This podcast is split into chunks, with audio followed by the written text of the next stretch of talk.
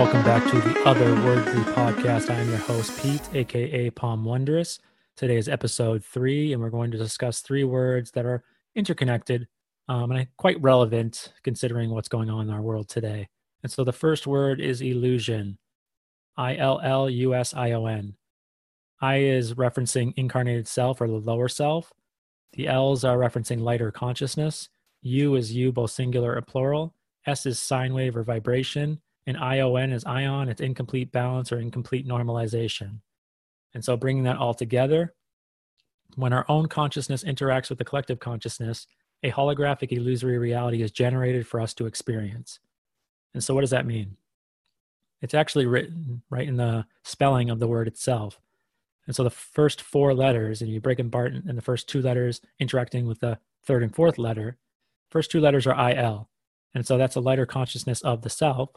And when they interact with LU, which is the lighter consciousness of a U, whether it's a one individual node or a collective node, those two perspectives are interacting. And it's that interaction that is truly an illusion. And so that's why when you look at a lot of ancient text, whether it's Corpus Hermeticum, Emerald Tablet, you know, ancient Egypt was renowned for referring to the idea that all is mind, all is consciousness. Um, they also talk about the as above, so below. Thoughts will then manifest within the physical plane. And it's really interesting when you start to dive down these topics. But I'm going to actually keep it simple here and stick with the words. I'll go into depth within, you know, regarding some of these concepts on other videos within my Patreon. But uh, for this particular purposes, I'm going to just focus on the words. And so, thinking about illusion, it actually had me thinking about subliminal messaging. And so, subliminal will be our next word. And so, S U B L I M I N A L. SUB is a vibration of your being. L is again light or consciousness. I is incarnated self, lower self. M is mind or mental. IN is incarnated self, balanced or normalized. And AL is not conscious or unconscious. And so, again, bringing it all together, the state in which the vibration of your being and subsequent level of consciousness normalizes to the collective due to lower mind or subconscious mind imprinting. And that's really what subliminal is. It's a method for which communicating with your subconscious and bypassing your conscious mind. And so your conscious mind might not even be aware that these things are taking place, but your subconscious mind is receiving all this information. It's often done through symbols because that's the language with which your your subconscious mind is communicated with. So colors, shapes, you know, geometry. And what's interesting about that is when you realize that your subconscious mind is the feminine aspect of your mind and it's the creative force. And so we manifest our own reality. Our, our experiences that we have are a reflection of your state of being, and they're a reflection or a creation from your subconscious and subconscious imprinting. And once you start to understand that, that's the ch- that's the danger rather here with having very few corporations controlling the majority of our industry, especially in the media channels, the television programming, because they're able to control the messaging and therefore control the manifestation. But before I have a tendency to go on, whenever I start talking about these things, I just keep wanting to go and build upon it. But considering this is literally take, I don't even know, 14, because I keep having myself ramble, which I'm doing again right now. So I'm going to keep it, close it right there uh, subliminal.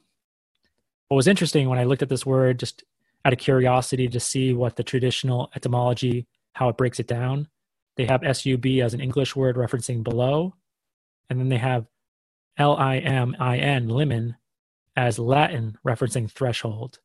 And so that made me think. We think about, again, subliminal is bypassing your conscious mind, getting down to your subconscious. How does threshold factor into this? And so I decided to break down threshold. So threshold is spelled T H R E S H O L D.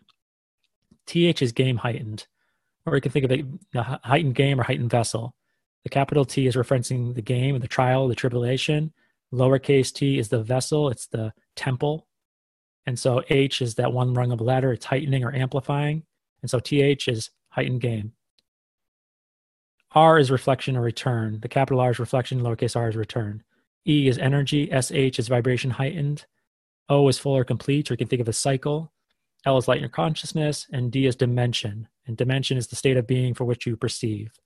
And so, rounding that all up, it's the barrier within our reality that reflects the heightened vibrational energy of a fully conscious being.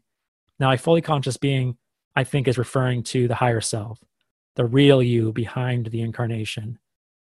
And the barrier, I think that's referencing what we have been taught as the veil. And so, in this current Iron Age, where we're at the densest, this we're at third density, and we are, you know, essentially at the lowest. You can think of it dense from a concept, conceptual standpoint, as far as mind uh, as well, because we're at the smallest form of consciousness and become so enamored with the material plane and completely neglect and forget about spirit, uh, which is now starting to reemerge within our reality as we're transitioning into a new age. But anyway, the, the barrier is the veil.